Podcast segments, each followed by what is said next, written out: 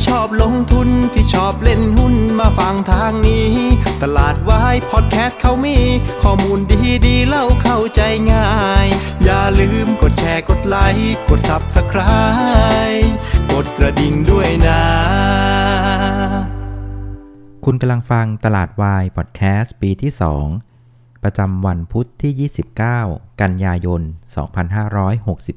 2564 รายการที่จะทำให้คุณเข้าใจตลาดเข้าใจหุ้น แล้วก็พร้อมสำหรับการลงทุนในวันพรุ่งนี้ครับ สวัสดีนะครับ วันนี้คุณอยู่กับน้าแดงจรูนพันธ์วัฒนาวงศ์เหมือนเดิมครับ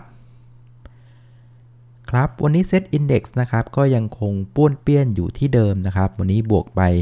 ครึ่งจุดนะครับ ปิดที่ 1,617 จุดนะครับ ก็ปรับตัวขึ้นเบาๆนะฮะประมาณสัก 0.03%นะครับ แต่ก็ว่าก็ยังดีกว่าเอเชียโดยเฉลี่ยนะครับ วันนี้เอเชียโดยเฉลี่ยเนี่ยติดลบถึง 0.4%และถ้าเกิดว่าโฟกัสไปที่เอเชียเหนือนะครับ ติดลบกันถึง 1.3%เลยทีเดียวนะครับ มีเพียงแค่อาเซียนกับไทยแลนด์ที่อยู่กันในแดนบวกนะครับคราวนี้ประเด็นที่ทำให้ตลาดหุ้นในเอเชียนะครับแตกต่างกับประเทศไทยและก็อาเซียนนะครับ มันก็จะเป็นประเด็นที่สืบเนื่องมาจากเมื่อคืนนี้นะฮะ คือเมื่อคืนนี้นะครับที่อเมริกาเนี่ยนะครับประธานเฟดก็ได้มีการให้ถ้อยแถลงนะครับมุมมองของเศรษฐกิจ ซึ่งมุมมองหนึ่งที่ทำให้ตลาดตกกระจายก็คือว่าเรื่องของเงินเฟ้อฮะถ้าเพื่อนๆจำได้เนี่ยก่อนหน้านี้นะครับคุณเจอร์โรมพาวเวลเนี่ยเคยบอกว่าเงินเฟ้อที่อเมริกาน่ะมันเป็นเพียงเรื่องชั่วคราวนะครับเพราะว่ามันเกิดจากPent-up Demand หรืออุปสงค์ที่มันข้างค้างจากตอนที่ล็อกดาวน์กันนะครับคราวนี้พอเปิดเมืองปุ๊บ ทุกคนก็ รีบจับจ่ายใช้สอยนะครับ มันก็เลยทำให้เกิดเงินเฟ้อนะครับ ซึ่งตอนนั้นเขาก็มองว่าเรื่องนี้เป็นเรื่องชั่วคราว แต่ว่าพอเวลาผ่านไปเรื่อยๆนะครับ Jerome Powell เริ่มเปลี่ยนละเขาบอกว่า เฮ้ย สงสัยมันไม่ใช่เรื่องชั่วคราวแล้วนะ สงสัยเนี่ยมันจะยาวนานกว่าคาดหรือเปล่า เพราะว่ามันมีประเด็นในฝั่งของอุปทานนะครับ ก็คือเรื่องของต้นทุนวัตถุดิบต่างๆ ที่มันปรับตัวขึ้นนะครับ เรื่องของการผลิตสินค้าต่างๆ ที่ มันมีการหยุดชะงักกันไปนะครับ เช่นเรื่องจากพายุเฮอริเคนบ้างนะครับ เรื่องของการขาดแคลนวัตถุดิบบ้าง เรื่องของค่าระวางเรือที่มันสูงเกินไปบ้างอะไรแบบนี้นะฮะ มันก็เลยทำให้ต้นทุนในการผลิตสินค้าเนี่ยมันก็เลยปรับตัวสูงขึ้น แล้วมันก็นำไปสู่ราคาสินค้าที่แพงขึ้น ซึ่งมันก็คือเป็นเงินเฟอ้อที่ถูกขับเคลื่อนมาจากต้นทุนการผลิตที่มัน สูงขึ้นนั่นเองนะครับซึ่งถ้ามันเกิดในลักษณะนี้อย่างที่เคยไล่ฟังคือว่า มันจะทำให้เรื่องของเงินเฟ้อเนี่ยมันแก้ยาก คือถ้าเกิดว่าเงินเฟ้อเนี่ยมันเกิดจากเศรษฐกิจที่มันฟื้นนะครับเกิดจากประชาชนแบบโหจับจ่ายใช้สอยกันอย่างมันมือแบบเนี้ยวิธีแก้มันง่ายมากนะครับ แค่การขึ้นดอกเบี้ยเนี่ยก็ทำให้คนเริ่มชะลอละ เอาเงินไปฝากแบงก์ดีกว่าไหมนะได้ผลตอบแทนสูงกว่าอะไรแบบเนี้ยเพราะฉะนั้นเงินเฟอ้อที่เกิดขึ้นนะครับจากอุปสงค์หรือการจับจ่ายใช้สอยที่รุนแรงแบบเนี้ย อันนี้มันแก้ไม่ยาก แต่ถ้าเกิดว่าเงินเฟอ้อมันเกิดจากต้นทุนการผลิตที่มันสูงขึ้นเนี่ย อันเนี้ยแบงก์ชาติก็ไปแก้ไม่ไหวนึกออกไหม เพราะแต่ละหน่วยอุตสาหกรรมมันก็จะมีความเกี่ยวข้องนะครับ หรือมีต้นทุนในการผลิตต้นทุนในการให้บริการที่มันแตกต่างกันไง เออแบงก์ชาติต่างๆนะก็ไม่สามารถที่จะไปแทรกแซงในแต่ละธุรกิจได้นึกออกไหมเพราะฉะนั้นถ้าเงินเฟอ้อมันเกิดจากฝั่งนะฮะอุปทานแบบนี้หรืออการผลิตแบบนี้นะครับ อันเนี้ย มันมันจะแก้ยากนะครับคราวนี้พอคุณจอห์นพาวเวลให้ภาพแบบนี้ปั๊บนะทุกคนก็สะดุ้งเลยบอกโอ้ตายละ อย่างนี้สงสัยเงินเฟ้ออยู่กันอีกนานนะครับนั่นมันก็เลยทำให้ตัวของสินทรัพย์การลงทุนต่างๆนะก็ต้องมีการปรับตัวนะครับเพื่อสะท้อนนะครับหรือว่าชดเชย เงินเฟ้อที่มันจะสูงไปยาวๆแบบนี้นะครับเพราะฉะนั้นสิ่งที่เราเห็นง่ายๆนะครับอย่างตัวของบอลยิวก็คือพันธบัตรสหรัฐ 10 ปีเนี่ย ก็มีการพุ่งตัวขึ้นนะ คือแกค่อยๆ ไล่ขึ้นมา 3-4 วันที่ผ่านมาแล้ว เมื่อคืนเนี่ยก็พุ่งขึ้นไปแรงมากนะ ไปอยู่ที่ 1.567%นะครับ คือเหตุที่มันพุ่งขึ้นเพราะว่าอะไร เพราะว่าถ้าเกิดเราเนี่ยจะไปซื้อพันธบัตรนะครับ แล้วเรารู้ว่า เฮ้ย เงินเฟ้อเนี่ยมันกำลังจะสูงขึ้นนะครับ กว่า กว่านี้นะไปอีกนานๆ เพราะฉะนั้นเราก็ต้องมีการต่อราคาไง เราก็ต้องต่อราคาขอซื้อให้มันถูกลง นึกออกไหมเพราะรู้ว่าเงินเฟ้อมันกำลังจะเพิ่มขึ้น เพราะงั้นไอการต่อราคาที่ขอซื้อที่ถูกลงเนี่ยมันก็เลยทำให้ตัวของราคาบอลนะครับมันมันมันมันมันลดลงนะครับในขณะที่ผลตอบแทนมันอยู่ที่เดิมนึกออกไหมมันก็เลยทำให้ในภาพของยิวน่ะมันก็เลยถ่างขึ้นนะครับเป็น 1.567%เพื่อชดเชยเรื่องของเงินเฟ้อนะครับที่มันจะสูงขึ้นยาวนานกว่าคาดนั่นเองนะครับซึ่งอันเนี้ยนะครับมันก็กลับมาที่ตลาดหุ้นตรงที่ว่า ไอ้หุ้นที่มันขึ้นมาไกลๆนะครับด้วยความคาดหวังในเรื่องของการเติบโตนะครับหรือโกรธในค่าหนึ่งนะครับ คนก็เริ่มกังวลแล้วว่าเฮ้ยไอ้ที่เราคาดว่ามันจะโตสูงๆแบบเนี้ยมันอาจจะไปไม่ถึงหรือเปล่า เพราะว่าต้นทุนการผลิตมันก็เพิ่มขึ้นนะครับ เงินเฟอ้อมันก็สูงขึ้น เพราะฉะนั้นหุ้นอะไรที่ขึ้นมาไกลๆนะครับ จน valuation มันแพงๆนะ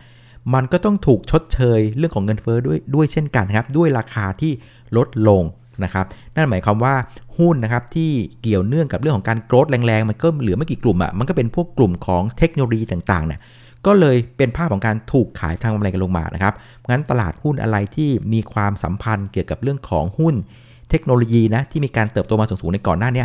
ก็ปรับตัวลงแรงหมดเลยครับอย่างไม่ว่าจะเป็นตลาด NASDAQ นะครับแล้วก็ตลาดหุ้นในเอเชียเหนือนะครับไม่ว่าจะเป็นจีนนะไต้หวันญี่ปุ่นอะไรพวกเนี้ยพวกเนี้ยเป็นเทคค่อนข้างเยอะ ก็เลยถูกเทขายกันลงมานะครับ มันก็เลยทำให้วันนี้ตลาดหุ้นบ้านเราก็เลยกลายเป็นภาพของ outperform เฉยเลยนะครับ เพราะว่าคนอื่นเนี่ยเขาปรับตัวกันลงค่อนข้างแรงนั่นเองนะครับคราวนี้มาดูการเคลื่อนไหวของ Set Index กันนะครับ เนื่องมาจากว่าตลาดบ้านเราเนี่ยไม่มีเทคนะฮะ เรามีแต่คนใช้เทคโนโลยี เช่น AIS D Tag TrueMove หรือ Jasmine นะ Jazz เป็นต้น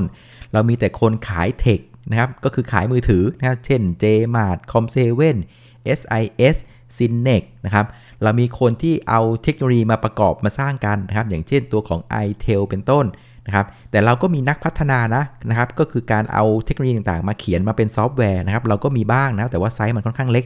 อย่างพวกของ NetBay แล้วก็ Humanica นะครับเพราะฉะนั้นการที่เราน่ะมีแต่เป็นคนใช้ Tech ซะส่วนใหญ่นะไม่ได้เป็นคนที่พัฒนา Tech ด้วยตัวเองแบบเนี้ยมันก็เลยทำให้น้ำหนักของประเด็นเรื่องของหุ้นเทคโนโลยีที่ถูกเทลงมาในบ้านเรานะ่ะ มันก็เลยค่อนข้างน้อยไง มันไปโดนที่เอเชียเหนือ เพราะงั้นบ้านเราก็เรียกว่าได้รับผลกระทบค่อนข้างน้อย เพียงแต่ว่าตอนเช้าเนี่ยพอเราเห็นญี่ปุ่นมันจ่อมาติดลบ 2%ใช่ไหมครับเกาหลีใต้เนี่ยลงไปประมาณสักเปอร์เซ็นต์ครึ่งเนี่ยเราก็เฮ้ยก็กลัวไว้ก่อน ตอนเช้าบ้านเราก็เลยเปิดกระโดดลงนะตกใจตามเพื่อนไปก่อน ติดลบไปประมาณสัก 11 จุดจากนั้นเราก็คิดว่า เฮ้ย เริ่มตั้งสติได้ เฮ้ย บ้านเรามันไม่ได้เป็นเทคจ๋านี่หว่า นะครับ ในขณะที่เรื่องของโควิด -19 บ้านเรานะก็ดีวันดีคืน นะครับก็จะมีการเปิดเมืองกันละนะครับไอ้29จังหวัดต่างๆ วันที่ 1 พฤศจิกามั้งนะครับแล้วก็มีเรื่องของการขยายกิจกรรมอะไรต่างๆ เพราะงั้นประเด็นเรื่องของโควิดบ้านเราเนี่ย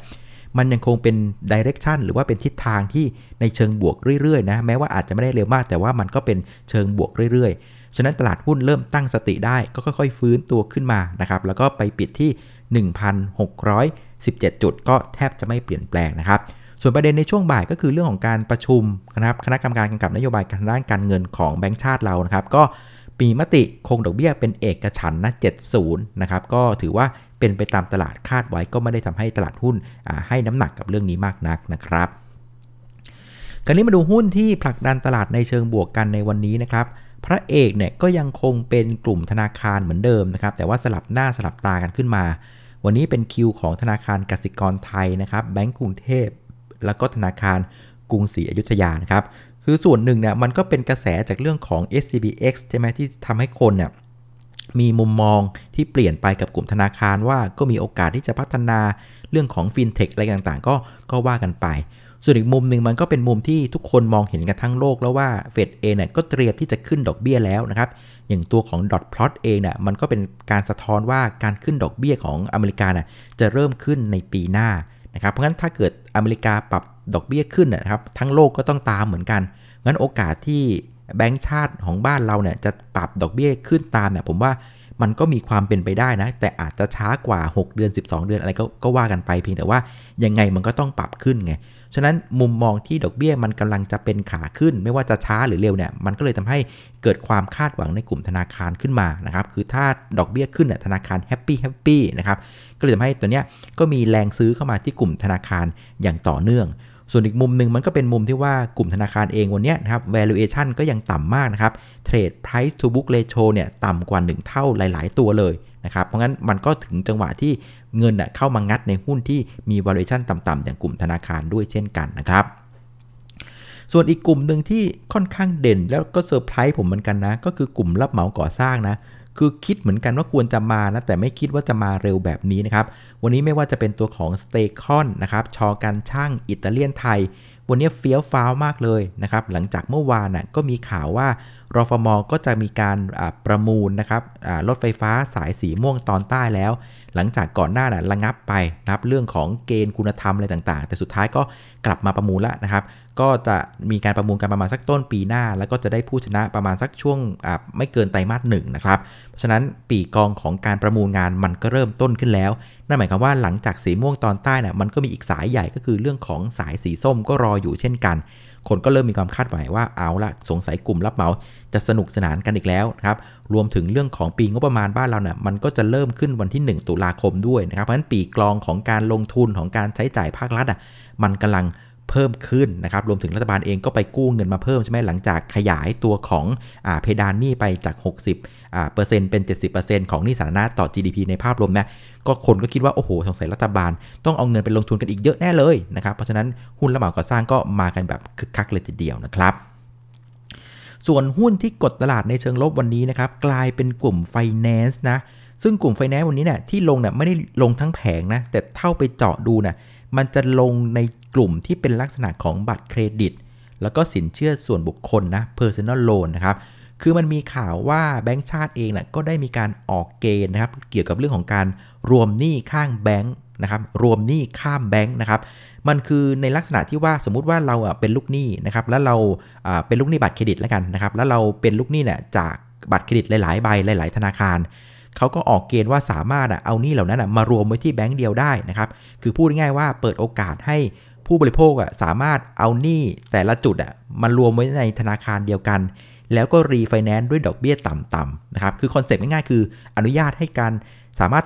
รีไฟแนนซ์นะครับพวก Personal Loan กับบัตรเครดิตได้ที่ธนาคารใดธนาคารหนึ่ง รวมกันมาเป็นก้อนเดียวเลยนะครับคนก็กังวลว่า โอ้โห อย่างนี้ แปลว่าไง แปลว่า คนก็จะทำการรีไฟแนนซ์คืออ่าเอาไปปิดนะปิดเงินกู้ที่ค้างไว้กับพวกของบัตรเครดิตกับ Personal Loan ต่างๆ แล้วไปรวมกันไว้ที่ธนาคารไงเออวันนี้คนก็ทำให้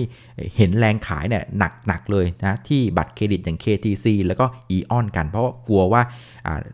สินเชื่อต่างๆเนี่ยมันจะถูกรีไฟแนนซ์แล้วก็ไปรวมกันไว้ที่ธนาคารนะครับก็เลยทำให้สองตัวนี้ปรับตัวลงค่อนข้างแรงเลยทีเดียวนะครับวันสรุปหน้าหุ้นในวันนี้นะครับอาการของตลาดหุ้นบ้านเราเนี่ยก็เป็นภาพของการ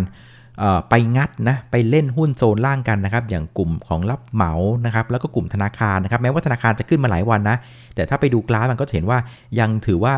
ยังอยู่ในโซนล่างอยู่เลยนะครับ ก็ไปไล่งัดกันกลุ่มนี้ครับ ส่วนหุ้นที่อยู่โซนบนก็เป็นภาพของการขายตามกำไรกันนะครับ ส่วนผู้เล่นในตลาดวันนี้นะครับนั่นลงทุนสถาบันเนี่ยยังคงขายติดต่อกันนะครับ เป็นวันที่ 4 แล้ว วันนี้ขายไป 55 ล้านบาทนะ รวม 4 วันน่ยขายไปถึง 8,300 ล้านบาท โอ้โห กองทุนนี้ขายเป็นชุดเลย ส่วนนักลงทุนต่างชาตินะฝรั่งของเรา วันนี้ซื้อติดต่อกันเป็นวันที่ 2 แล้วนะครับ แต่วันนี้ซื้อไม่เยอะนะ ซื้อไป 1,112 ล้านบาทนะครับ รวม 2 วันน่ะซื้อไป 4,400 ล้านบาทนะครับซึ่งข้อสังเกตนะ คือถ้าใครตามตลาดโดยละเอียดนะ จะสังเกตว่าในช่วง 3-4 วันที่ผ่านมานะนะครับ คือจำนวนหุ้นที่ปรับตัวลงนะจำนวนหลักทรัพย์ที่ปรับตัวลงแล้วกันนะครับ มันมีมากกว่าจำนวนหลักทรัพย์ที่ปรับตัวขึ้น แม้ว่านะครับในวันที่เซตปรับตัวขึ้นอย่างวันนี้นะครับ วันนี้เซตปรับตัวขึ้นนะจำนวนหุ้นที่ปรับตัวลงนะนะครับ หลักทรัพย์ที่ปรับตัวลงก็ยังมากกว่าหลักทรัพย์ที่ปรับตัวขึ้นนะครับ ถ้าผมจะไม่ผิดอะจำนวนหลักทรัพย์ที่ปรับตัวลงเนี่ยประมาณสัก 900 กว่าหลักทรัพย์ปรับตัวขึ้นเนี่ยประมาณสัก 600 กว่ากว่า700นะครับ ส่วนในวันที่เซตปรับตัวลงนะครับ อันนี้ก็ชัดเจน หุ้นปรับตัวลงยิ่งมากกว่า หุ้นที่ปรับตัวขึ้น เพราะฉะนั้นจะเห็นว่าไม่ว่าเซ็ตเนี่ยนะฮะจะขึ้นหรือลงช่วงเนี้ยจำนวนหุ้นหรือจำนวนหลักทรัพย์ที่ปรับตัวลงอะมันจะมากกว่าจำนวนหลักทรัพย์ที่ปรับตัวขึ้นเสมอเลยนะในช่วง 3 4 วันที่ผ่านมา ซึ่งอันเนี้ยนะครับมันก็สามารถตีความได้เลยว่า มันเป็นภาพของการเขาเรียกว่าขายบนซื้อล่างนะครับเพราะงั้นจำนวนหุ้นที่ถูกขายด้านบนอะมันจะเยอะนะครับแล้วเอาเงินอะมาซื้อหุ้นด้านล่าง เราก็เลยเห็นจำนวนหุ้นนะครับที่ปรับตัวลงน่ะมันมากกว่า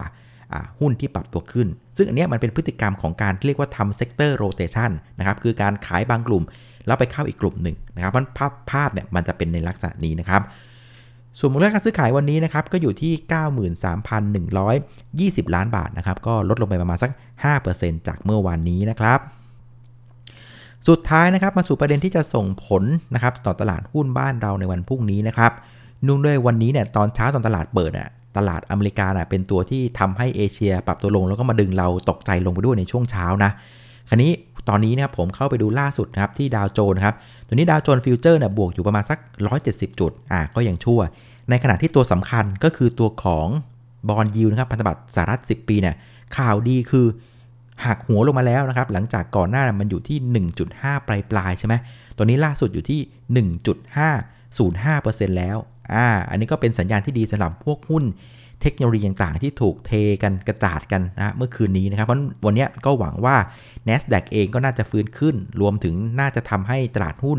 เอเชียเหนือนะครับพรุ่งนี้ก็น่าจะเด้งขึ้นด้วย ก็น่าจะให้ sentiment การลงทุนที่ดีกับตลาดหุ้นบ้านเราในวันพรุ่งนี้นะครับ ส่วนพรุ่งนี้อีกประเด็นหนึ่งที่ต้องจับตาในช่วงเช้านะอยากให้เพื่อนๆดูนิดนึงก็คือเรื่องของดัชนี ผู้จัดการฝ่ายจัดซื้อของประเทศจีนนะ ทำไมถึงให้จับตาดูนี้เพราะว่าอะไร เพราะว่าก่อนหน้านี้นะครับมีคนตั้งข้อสังเกตว่าประเด็นของ China Evergrande อย่างที่ผมเล่าให้ฟังว่า ผลกระทบต่อตลาดตราสารหนี้นะครับหรือว่าการลงทุนในหุ้นกู้นะครับของ China Evergrande นะผลกระทบกับต่อนักลงทุนที่อยู่ข้างนอกประเทศจีน โดยเฉพาะฝั่งตะวันตกอะถือว่าน้อยถึงน้อยมากนะครับผลกระทบหลักๆ ของหนี้ China Evergrande อะมันเป็นเรื่องของเจ้าหนี้การค้านะครับ ซึ่งคิดเป็น 2 ใน 3 ส่วนนะครับของหนี้ทั้งหมด 3 0 0แสนล้านเหรียญนะครับ เพราะฉะนั้นคนก็กังวลว่า เฮ้ย เจ้าหนี้การค้านะครับที่เกี่ยวเนื่องกับ China Evergrande อะ มันก็มีหลายประเภทนี่ถูกไหม เจ้าหนี้อิฐหินปูนทรายเหล็กเฟอร์นิเจอร์อะไรต่างมันก็เต็มไปหมดเลย เขากังวลว่าถ้าไม่สามารถเคลียร์ปัญหาหนี้พวกนี้ได้ มันจะทำให้อุตสาหกรรมต่อเนื่องในจีนต่างๆ ที่เป็นเจ้าหนี้การค้าของ China Evergrande ก็จะได้รับผลกระทบไปด้วย คราวนี้พอมันผลกระทบออกมาเป็นในวงกว้างน่ะ มันก็จะทำให้เศรษฐกิ จจีนเนี่ยอาจจะชะงักหรือเปล่า นี่คือสิ่งที่คนกังวลนะเห็นไหมเขาไม่ได้กังวลในฝั่งของการลงทุนแล้วนะ ที่ตะวันตกไปลงทุนในจีนไม่มีแล้วแต่กังวลว่าปัญหาเนี่ยโอเคมันมันจำกัดอยู่ในประเทศจีน เพราะงั้นจีนกำลังจะเจ็บละ แต่คนกังวลว่าแล้วมันจะเจ็บกันเยอะหลาย sector หลายคนหรือเปล่า แล้วพอถ้าเกิดจีนมันเจ็บทั้งประเทศเนี่ยด้วยความที่เศรษฐกิจเขาใหญ่เป็นอันดับ 2 ของโลกใช่ไหม มันจะทำให้เศรษฐกิจโลกมันเซไปด้วยหรือเปล่า เออ อันนี้คือภาพที่สิ่งที่คนกังวลกัน เพราะฉะนั้นพรุ่งนี้อยากจะให้จับตาดูก็คือตัวเลขของดัชนีผู้จัดการฝ่ายจัดซื้อของประเทศจีนเนี่ย ซึ่ง PMI เนี่ยนะครับ มันเป็นเรียกว่า leading indicator นะครับ เป็นดัชนีชี้นำว่าผู้จัดการฝ่ายจัดซื้อของจีนเนี่ยนะครับ แต่ละบริษัทเขามองข้างหน้าเป็นยังไง คือถ้าเกิดเขามองเศรษฐกิจดี เขาก็จะสั่งซื้อวัตถุดิบมาเพื่อผลิตสินค้า ถ้าเกิดเขามองว่าเศรษฐกิจจีนข้างหน้าไม่ดีอะ เขาก็จะไม่สั่งวัตถุดิบมาผลิตสินค้า เพราะรู้ว่าผลิตไปก็ขายไม่ได้นะหรอกไหมฉะนั้นผมว่าตอนนี้นะให้เพื่อนตาม direction เลยของ PMI ว่ามันจะออกมาเป็นไง สิ่งที่เราต้องการเห็นคือ PMI จีนต้องไม่ลงนะ อย่างเลวคือยืนอยู่กับที่นะครับในช่วงของวิกฤตของ China Evergrande มันกำลังเรียกว่าเรียกว่าอยู่ในขั้นตอนสุดท้ายแล้วนะครับ ถ้าเกิด China Evergrande มันเรียกว่าเคลียร์กันจบแล้วสุดท้ายนะ PMI จีนมันไม่ลงมันสามารถยืนอยู่ได้แบบเนี้ย อันนี้มันก็เป็นการ confirm ว่าเฮ้ยเศรษฐกิจจีนไม่ได้รับผลกระทบจากเรื่องของ China Evergrande นะอ่าเพราะงั้นพรุ่งนี้ผมว่าเราตามดูนะสำหรับคนที่ลงทุนระยะกลางถึงยาวนะ ให้ดู PMI จีนเป็นสำคัญเลย ถ้ายืนได้ไม่ต่ำกว่าคาดนะ ผมว่าสบายใจ แต่ถ้าเกิดว่า PMI จีนเริ่มต่ำกว่าคาดละ เริ่มปักหัวลงละผมว่าอันเนี้ยอาจจะต้องระวังนะ ทั้งการเก็งกำไรระยะสั้นนะครับลงทุนระยะกลางหรือยาว ระวังให้ดีนะครับ ส่วนสุดท้ายเป็นประเด็นในภาพของเทคนิคนะครับ ก็วันนี้เนี่ยเซตอินดี x แม้ว่าจะปรับตัวขึ้นเบาๆนะ แต่ก็ยังไม่ผ่านบริเวณ 1,620 นะ ซึ่งผมให้ตรงเนี้ยเป็น safe zone ไง คือถ้าเกิดว่าสูงกว่า 1620นะครับ mood ของการเทรดมันเทรดเพจเทรดง่าย เทรดสบายไม่ยากนะครับ แต่ว่าถ้าเกิดว่าต่ำกว่า 1620เนี่ยที่เราเห็นในวันนี้นะครับ มันจะเป็นลักษณะของการเทรดเป็นกลุ่มเล็กๆ เป็นรายตัวนะครับที่มันมีประเด็นส่วนตัวส่วนตัวเนี่ยมันก็จะเทรดได้มันจะเทรดไม่ได้ทั้งกระดาน แต่ถ้าเกิดว่าข้าม1620 ไปเนี่ยอันเนี้ย เทรดง่ายเพราะมันจะขึ้นทั้งกระดานไงอ่าเพราะพรุ่งนี้ก็อาจจะดูเหลี่ยมตัวนี้ไว้ด้วยแล้วกันนะครับว่าเซตเนี่ยมันอยู่ในโซนไหนนะครับถ้าอยู่เหนือเซฟโซนขึ้นไปเนี่ยอันเนี้ยเทรดง่ายนะครับแต่ถ้าอยู่ด้านล่างเนี่ยก็อาจจะต้องไปดูพวก most active อะว่าเอ้ยวันนี้มันเล่นอะไรกันวะเราก็จะไปใครที่มือคันจะไปตะลุมบอลก็ไปให้ถูกกลุ่มแล้วกันครับบางทีไปในกลุ่มที่เขาไม่เล่นกันเนี่ยคุณก็จะเหงาเหงานะเทรดไม่ออกเลยนะครับเอาละวันนี้ก็ประมาณนี้ละกันนะครับสำหรับในการตลาดวายพอดแคสต์นะครับ อบคุณอีกครั้งสำหรับการติดตามกดไลค์กดแชร์ แล้วก็แนะนำรายการให้นะครับ วันนี้ขออนุญาตลาไปก่อนนะครับ เจอกันอีกทีวันพรุ่งนี้ช่วงค่ำๆครับ สวัสดีครับ หากใครที่ชอบลงทุนที่ชอบเล่นหุ้นมาฟังทางนี้ ตลาดวายพอดแคสต์เขามี ข้อมูลดีๆเล่าเข้าใจง่าย อย่าลืมกดแชร์กดไลค์กด Subscribe กดกระดิ่งด้วยนะ